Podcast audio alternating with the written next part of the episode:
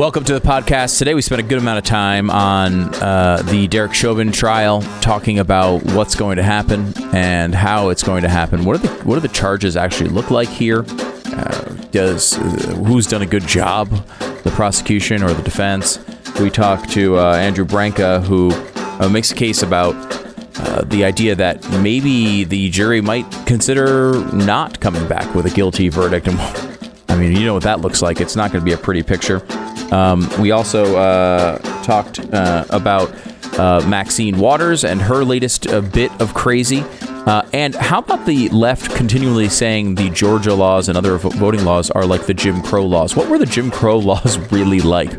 What, uh, I mean, this is incredibly offensive to someone who actually had to deal with Jim Crow laws. We go through all of that today on the podcast. Make sure to subscribe to blazetv.com slash Glenn. The promo code is Glenn. get 10 bucks off your subscription to Blaze TV there. And take a minute, hit subscribe to this podcast and click on over to Stu Does America, that podcast as well. New episodes for free every single day. Just click subscribe and check it out. Here's the podcast.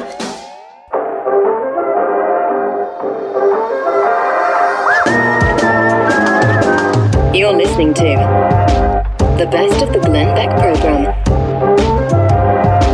Can you imagine being a juror in this Chauvin trial?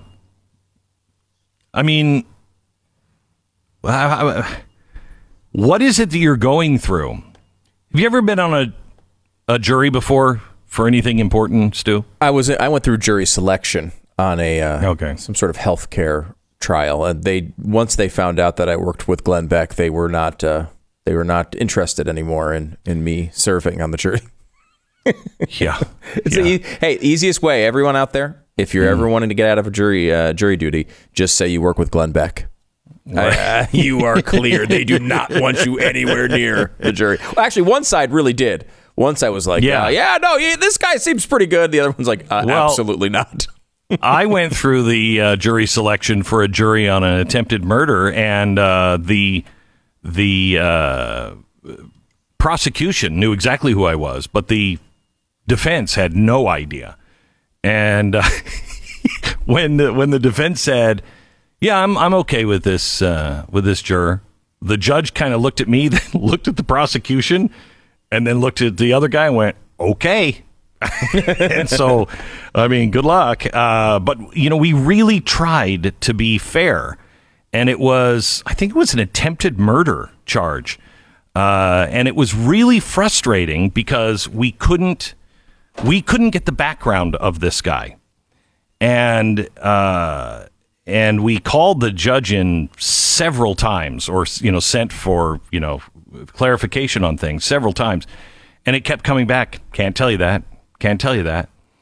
And and so you had to. You, I mean, your gut told you one thing, but the evidence wasn't there, and uh, it was it was arguable evidence, and it was really very difficult to come to a decision. It was really hard.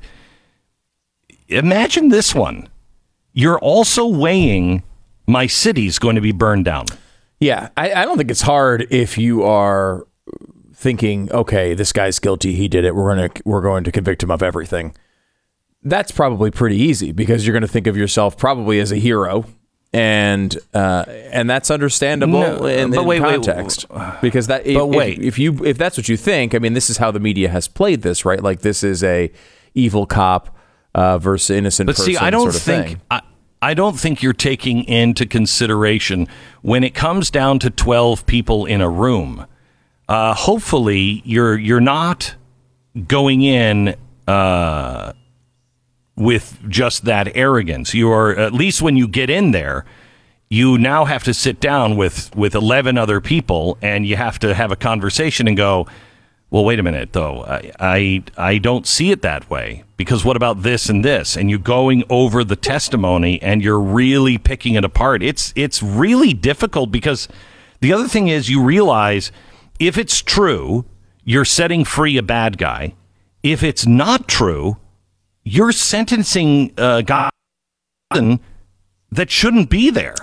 Yeah, going back to your trial for a second, it's been a while, so correct me if I'm wrong on any of these details. But my my my memory of you being on the jury was that everyone kind of had an idea that this was a really bad case, but the evidence in front of you limited you to say uh, to really consider and struggle with the with the with the verdict, right? And this guy was this guy was an abusive guy. Uh, tried to kill his girlfriend. We found out afterwards that it had happened multiple times, and that he showed up uh, in the trial. We didn't see it, but the sneakers that he wore were the sneakers he wore when he tried to kill her, and apparently there was blood splatter on the shoe. Okay, there was red uh, splatter on mm. parts of the sneaker, and we couldn't, we didn't know any of that. I, I, I, I mean, it was, but we couldn't go into the past, right? And we could only consider what was in front of us, and so I think most of us walked in going, "The guy is guilty as sin," right? However. However, however, right, and that's what I mean. What like, so is the, the, evidence? So the, the the work of a jury is that's hard work, right? The easy thing for you to do is be like, look, he's a bad guy. The evidence doesn't quite add up, but he's a bad guy.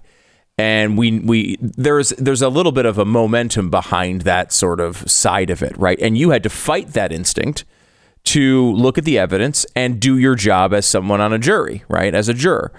The opposite is true here when you talk about George Floyd. Obviously, times a thousand from your case. The the overwhelming current, uh, and every one of them knows this. Of course, they're they're well way too aware of what's going on in the news. They all know about the story. They all know that number one, everyone's going to think they're terrible if they let this guy off, Chauvin.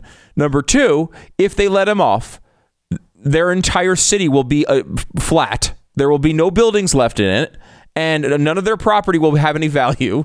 And it is a catastrophe for the city they probably love. And I'm telling you, like they're human beings. That's not supposed to enter their their mind, but they have to be aware of this. And it is completely ridiculous that we sit here in a world where this is the assumed and correct uh, certainty that if there is not a guilty verdict of the, uh, I think honestly of the most extreme, you know, the most extreme charge, uh, the highest punishment levels, uh, then you're going to have this type of of reaction, and most of the media will sit there and justify it. You know, I mean, it, we saw this clip. Did you see this clip? Uh, I don't think we have it here um, in front of us uh, to play, but it was a clip of uh, CNN uh, who had reporters on the scene get attacked, basically. And yeah. was this last last week, right? Uh, yeah, I think it was last week. Yeah, right? yeah, it was. And mm-hmm. they, they they talked about it, and they said, "Well, look, I understand why they're angry, and uh, you know, understandable that they'd be this angry. And we were getting pelted with you know water bottles and whatever else people could pick up, and it's understandable why they were angry. Like, what are you talking about? What, what what kind of that's not justifiable because you're a, because someone you may or may not know had a an interaction with police that may or may not, we don't even have the verdict yet, be a crime, um, although it looked pretty bad to me, then it makes it's justified to throw things at reporters. Like what what world are we talking about here? This is supposed to be a civilization uh, they, they, certainly don't say that about Trump Trump supporters when they just say bad things to them. Yeah, when when when Trump supporters yeah. would be like, you know, they would be chanting fake media. There would be like terrified reporters on the air being yeah, like, "These are death threats. These are death we, threats. Our lives are in danger. We are the free press. Why is he yeah. calling us the enemy of the people?" Right. I mean, these are words. These these reporters are actually getting hit, and the reporters getting hit were saying they understood it. You know, I'm glad you said these are words because I, uh, in hour three today, I'm going to go over words and the power of words and what we who are fighting this onslaught of insanity need to understand about words and the power of our own words. You know, there is a, a, a hearing going on in the Senate uh, the Judiciary Committee is holding a hearing today on the supposed Jim Crow laws, the latest assault on the right to vote. And those who are are um, testifying, Raphael Warnock, so he's the new Georgia senator, Stacey Abrams, mm. uh, Burgess Owens, thank goodness he's one, uh, Sherrilyn Ifill from the NAACP, uh, Carol Anderson for um, uh, she's a professor of uh, African American Studies and chair of African American Studies at Emory University. The Secretary of State of New Hampshire, the uh, Speaker of the Georgia House of Representatives, they're all going to testify today on Jim Crow laws. And let me tell you something this is an absolute insult. An insult to this is everything the ADL has ever said when anybody on the right brings up, hey, this is fascistic. These are the same kinds of seeds that started, you know, in Germany. They go crazy. That's an insult to the memory of all of those in Auschwitz and the other uh, death camps. Yeah, I actually think it's more of an insult. I think those people would say, hey, if you see the seeds, you might want to point them out so it doesn't happen again. I think ignoring things, or worse yet, ignoring them only on one side or the other. Not ignoring consistently, but ignoring on one side or the other. That's an insult. Now, where are the people who say, How dare you? How dare you say that that Joe Biden or any of these things could be compared to Hitler? That's horrible. After they spent four years calling uh, worse names than Hitler, Hitler was their starting point with Donald Trump. Where are they now on Jim Crow laws? Where are the people that actually lived through some Jim Crow laws? And not even Jim Crow laws, the remnants of Jim Crow laws. Where are the people that actually know what Jim Crow laws were? Is there any outrage? I'm going to give you the the evidence that every time somebody says that's Jim Crow law, I want you just to repeat a few words, and uh, and those words will have power. Nobody's going to hear them. Nobody's going to like them, but it's the words that need to be spoken every time. We need to start. We need to stake out our, you know, we are so close to the cliff and so many people are going over it right now. You have to refuse not to go over the cliff with the rest of humanity. So you need to start staking out your position. And when I say drive stakes into the ground and tie yourself to these positions, to these stakes. Your everything is going to want to push you over the edge. Stake yourselves in a few truths. The best of the Glenn Beck program.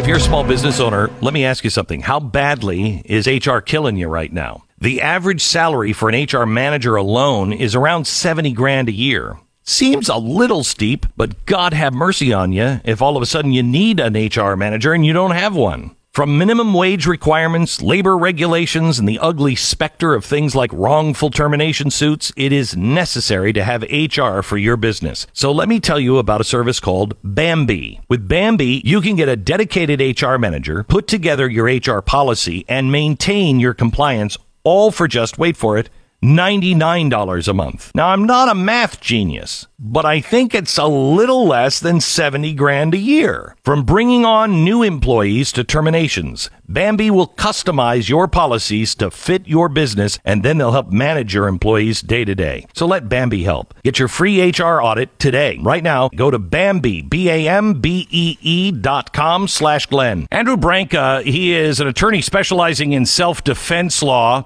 He is the founder of lawofselfdefense.com. He um, is a guest instructor in, in Quantico for uh, the FBI. Uh, he's, I mean, his, his resume is very, very long. He uh, recently won the UC Berkeley Law School debate on Stand Your Ground, uh, which Berkeley, really? Uh, we wanted to talk to him about what was going on uh, in Minnesota, what is coming, what happened during the trial should we know? And what's happening perhaps in the jury room? What are they wrestling with now? Andrew, welcome to the program. How are you? I'm very pleased to be here. Can you hear me okay, Glenn? I can. I can. Um, so let's let's start with the charges that uh, Chauvin has been charged with, because murder, it seems, in Minnesota, murder in the third degree and murder in the second degree are different in Minnesota.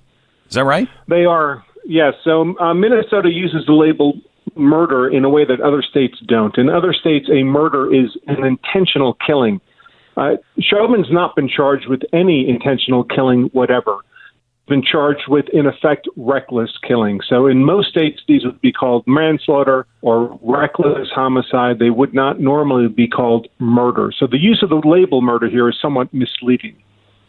Okay, so w- w- why is that, first of all? Uh, does it carry the same weight as murder, or is it like manslaughter in other it's states? like manslaughter. So these charges should be thought of as basically manslaughter charges, uh, reckless homicide charges. And the, the take home message from this really is that it tells us that even the state itself does not believe that this was an intentional killing. If they believed that, they would have charged him with intentional murder, which they have not done. They've only charged him with reckless murder, reckless Killing. Okay, so can we go over? uh, I mean, just let's look at the charges here: murder in the second degree while committing a felony.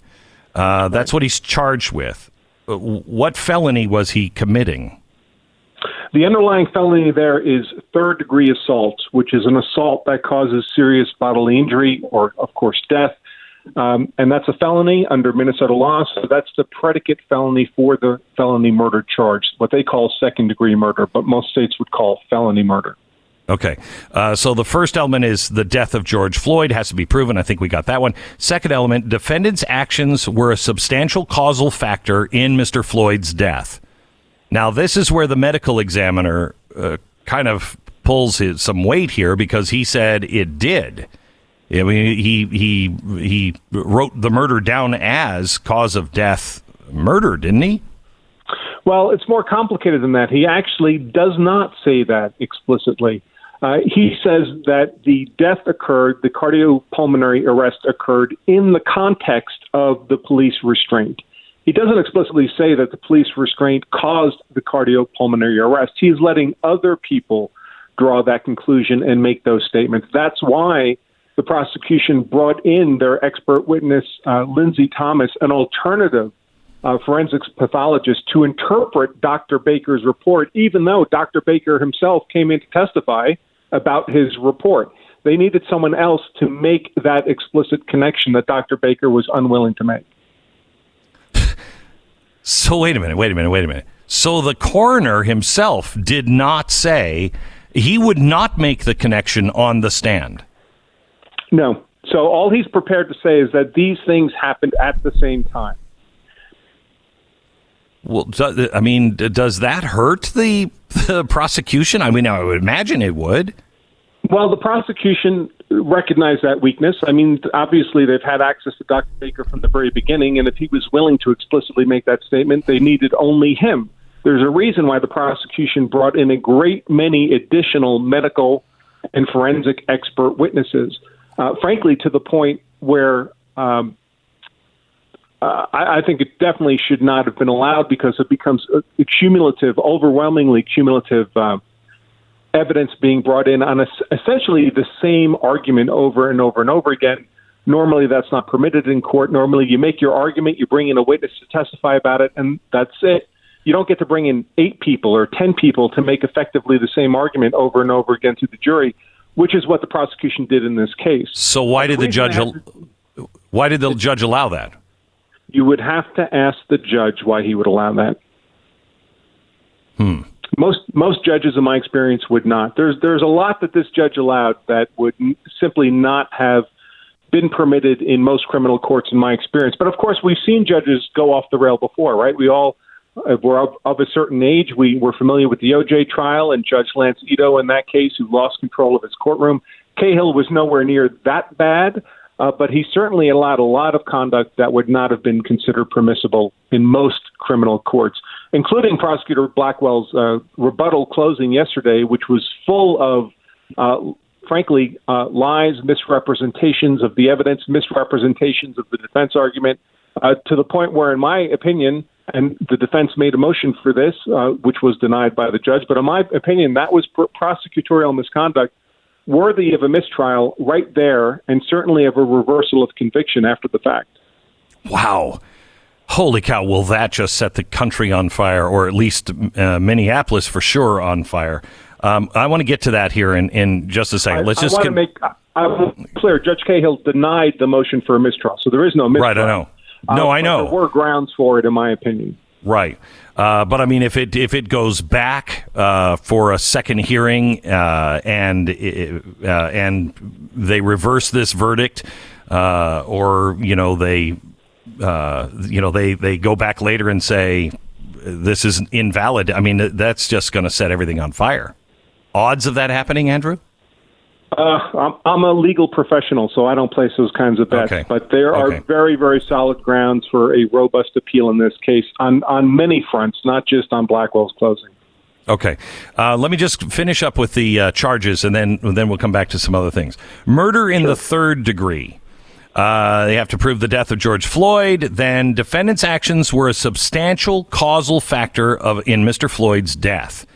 Um, the fact that other causes contributed to the death does not relieve the defendant of criminal liability. The defendant caused the death of George Floyd by an intentional act that was eminently dangerous to other persons. Uh, but what, is is the kneeling on the back? Is that uh, a, a legal procedure in in Minnesota, or was it at the time? Well, that's a matter of factual dispute. So certainly the uh, Minneapolis Police Department trains its officers to use their knee on the back and neck of suspects, uh, but mostly for the purposes of getting them handcuffed. Whether you're allowed to keep your knee there is ambiguous. They don't tell you you can't, but they don't explicitly train you to do it either. That's why you always heard the prosecutors repeat over and over again this was not a trained technique. And that's true for how long it was kept in place. But just because it's not trained doesn't mean it's not permitted or doesn't mean that it's unlawful. So that's where we get into the ambiguity of whether Chauvin should have known, for example, that that conduct was criminal conduct. He'd never been told he can't do that. Okay, so in the um, in murder in the third degree, he he doesn't have to intend to cause the death, and he he may not have been specifically directed at the particular person whose death occurred. What does that mean? Well, traditionally, third degree murder under Minnesota law meant that you were not creating a threat to some specific individual in particular, but a threat to people generally. So the example I would use is drunk driving. You're drunk, you get in your car, you drive down the road. You're not trying to hit anybody in particular, but you are creating a danger to the public generally. And then if you do cause injury, you're obviously responsible for that injury. That would be under third degree murder if you killed someone while drunk driving. It used to not apply if you were creating a danger only to a single individual. It was it was required that it was a group threat, a general threat. But the, the Minnesota appellate courts recently rewrote that legal doctrine uh, so that it can now apply to even a threat to only a single individual. That's why when uh, Chauvin was originally charged with third degree, the judge in the case threw it out. He says, no, this is not a case where there's a general threat. But then the Court of Appeals changed the law, the prosecution came back, and the third degree murder charge was reinstated. Wow. Uh, all right, and the last one is manslaughter in the second degree. Defendant caused the death of George Floyd by culpable negligence. Um, defendant created an unreasonable risk, consciously took a chance of causing death or great bodily harm. Defendant may not have intended uh, for his conduct to be harmful. This seems like that one's easy to hit out of the park. And we're just going over the charges over the last few minutes. So let's let's talk about all three of these charges and and where you think uh, they made the case or missed making the case. Let's start with murder in the second degree. Murder in the second degree, that's the felony murder charge. It has to be predicated on the whether or not he committed a third degree assault. Um, and frankly, it's open to factual interpretation whether or not you think he committed an assault. Do you think that use of force was unauthorized under the circumstances? I expect that, in fact, Chauvin and other officers in the MPD have been using that exact same technique on suspects their entire careers, and nobody has ever died as a result. I expect that no one was more surprised when Floyd died than Chauvin was. Mm-hmm. That's why he has not been charged with an intentional killing.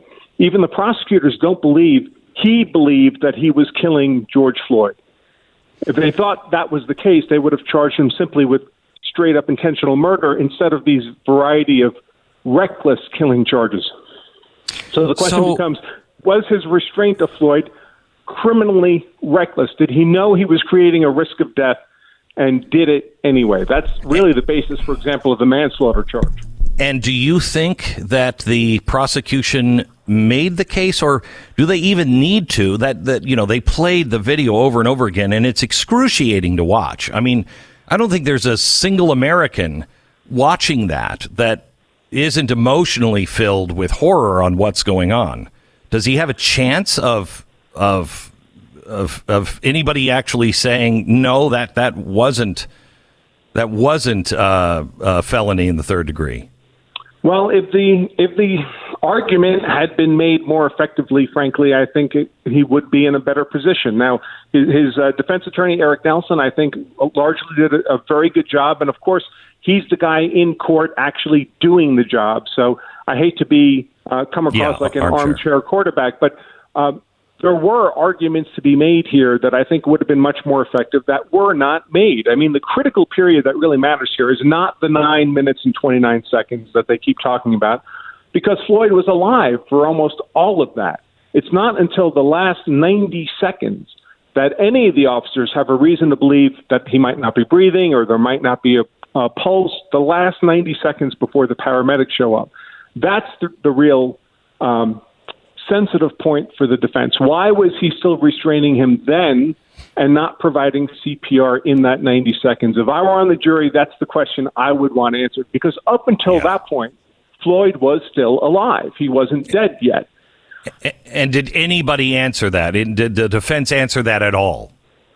The defense raised facts that were relevant to answering that question, but they never seemed to pull it together into a hmm. cohesive answer for the jury. It's almost like they're they see it, so they expect the jury will see it. But any Yeah, of us who have conversations on complicated topics, you know, you have to build the narrative. You have to hand the jury a completed explanation. You can't expect them to do the work uh, to arrive at the view of events that you have.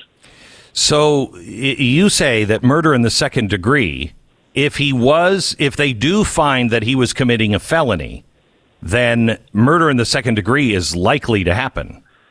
Yes, if they conclude that he committed the felony of third degree assault under Minnesota law, then then then felony murder is done. That's all they have to prove for felony murder. So I, uh, my gut would say that that's the way it's going to come down. If it comes down to that one question on on whether or not, uh, you know, that last ninety seconds uh, was answered for correctly, I, I just I think it's just too much emotion and and uh, and as you point out, not enough uh, answering of that question.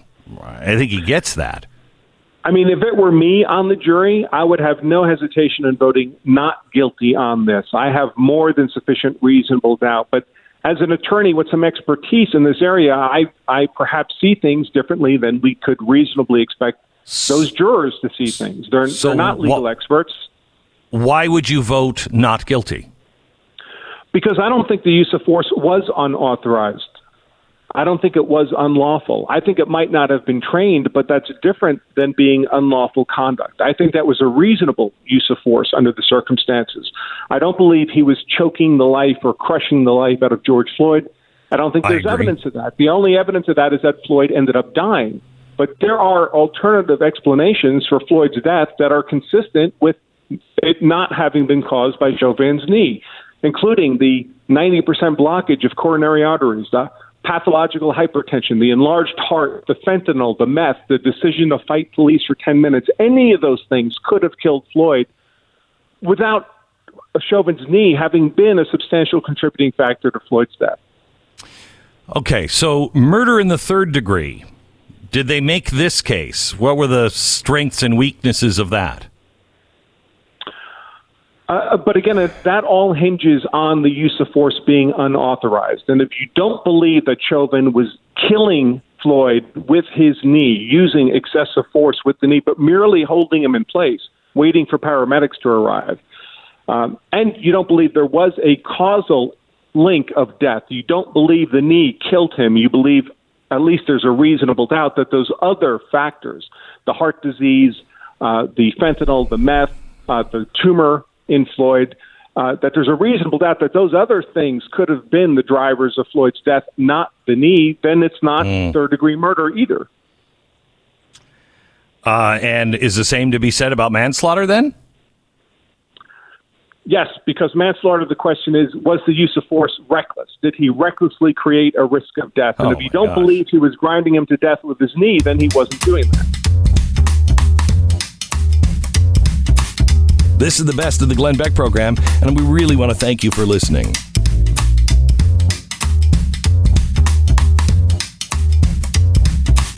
So I just want to read two articles for you. You know, people have said that the United States, and this is this is coming from the business community. This is coming from the big businesses around the world. They say that China is the new model.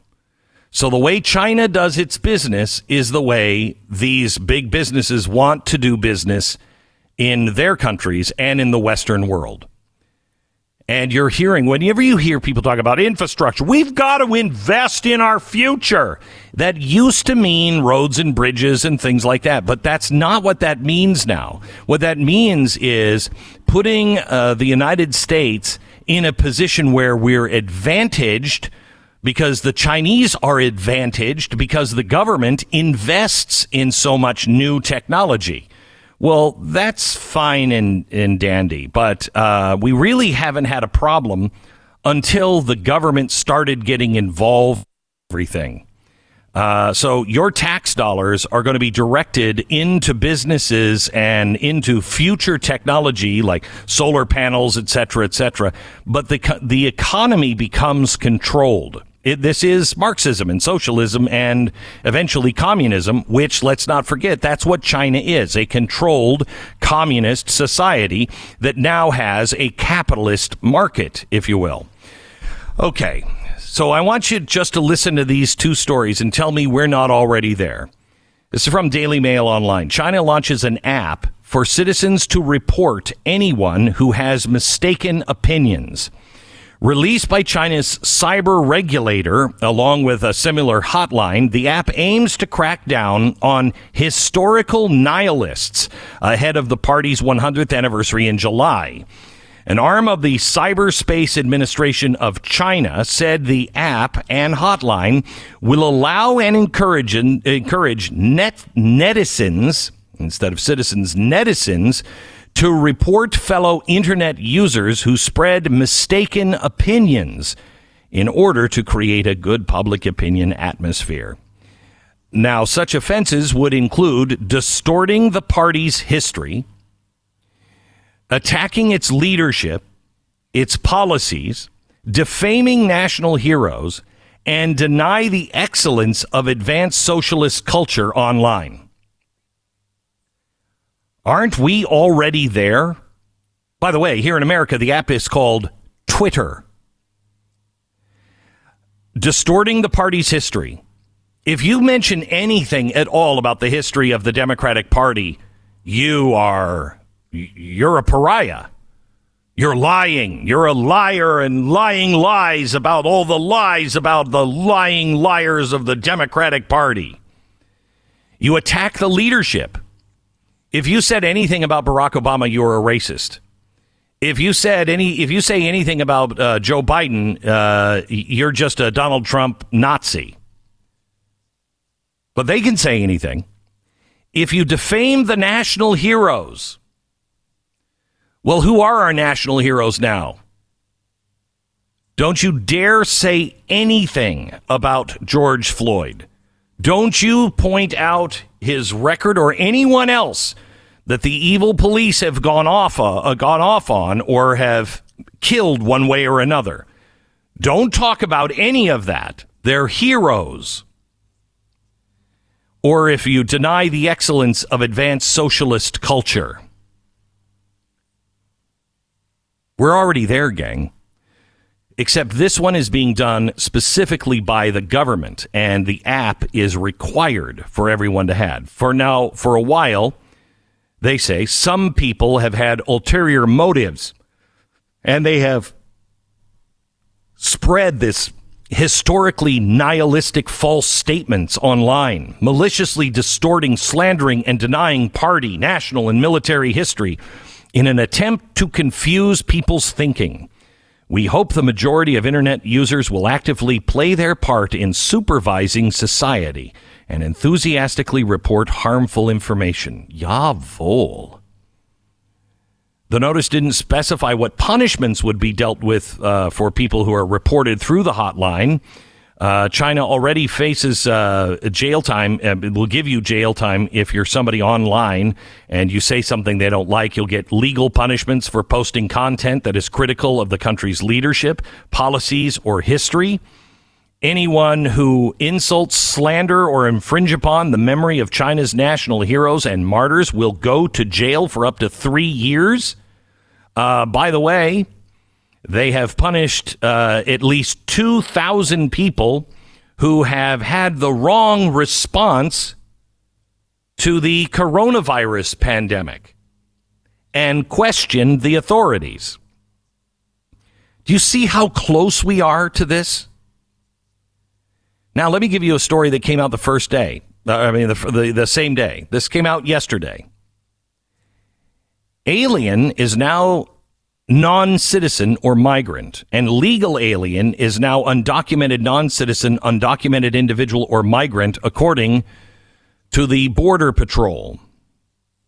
Immigration officials have now been directed to use new inclusive terminology to describe people who illegally cross the U.S. border seeking to establish new homes. Among the uh, mandates is that border crossers can no longer be described as alien or illegals. The memorandum establishes updated language and assigns our communication or aligns our communication practices with the Biden administration's guidance regarding immigration terminology. According to the new policy, alien is now non citizen or migrant. The term illegal alien, undocumented non citizen, undocumented individual, or migrant. Elsewhere in the chart, assimilation is now integration or civic integration. They say the words we use matter.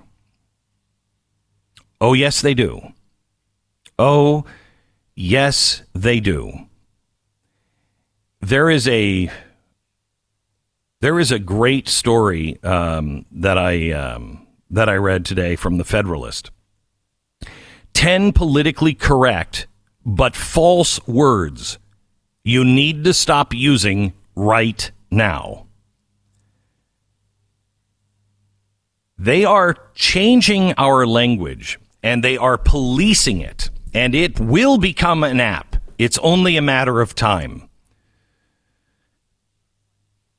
The New York Times, the Washington Post, CNN, CBS, MSNBC, the first word that we need to stop using, the first two words are mainstream media. what that means is that they reflect mainstream America. And I don't believe they do. They may be coastal uh, media. They may they may express the views of those in California and New York but they don't, they do not represent mainstream America. Big media is what we should, corporate media is what we should call them. 60 Minutes uh, invented a scandal about Ron DeSantis.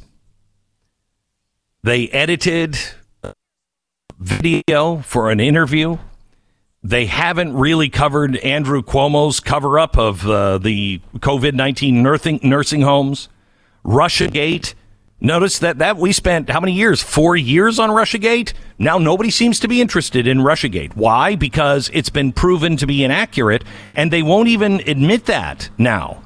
The cover up of Hunter Biden, the laptop story.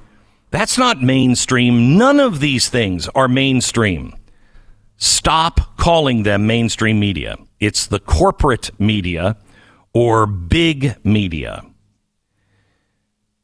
The next word we have to stop using is gender. What we mean is sex. Words have gender, but people are one sex or another, male or female. That refers to sex. Sex is a biological category that reflects a person's physical characteristics and reproductive systems and manifests in certain broad behavioral differences that distinguish men and women. My my son was having a hard time arguing with his friends, and I didn't know how to help him uh, until I contacted Dr. Deberso and said, "Okay, how do you win this argument?" It, you, you you stop using the word gender. It's sex part of this is biological. Gender is how you feel. Well, you can feel anything you want, but the facts are you're male or female. The, the, that leads to the next uh, series of words that we need to stop using sex reassignment surgery. Sex is not assigned. It's not assigned at birth. It's not assigned during a surgery. It's not assigned. It can't be reassigned if it's never been assigned surgicals or procedure, procedures that remove or conceal the outward appearance of a woman or man's reproductive organs should be called what we've always called them in the past genital mutilation or amputation. This one I am so sick of. It is so important. It is so important. And I used to mock these people and I go, I know, I know, I know. But I want you to listen to what the Federalist wrote about this next one. Stop using the word democracy. It's a republic. And they go into uh, what Plato wrote about. And I completely forgot about this. When's the last time you you read uh, uh, Plato? The Republic I it, I need to re- reread it because listen to the way Plato in the Republic lists democracy. He says democracy is the social structure directly followed by tyranny. Democracy, according to Plato, comes into being when the poor, winning the victory, put to death some of the other party, drive out others, and grant the rest of the citizens an equal share in both citizenship and offices.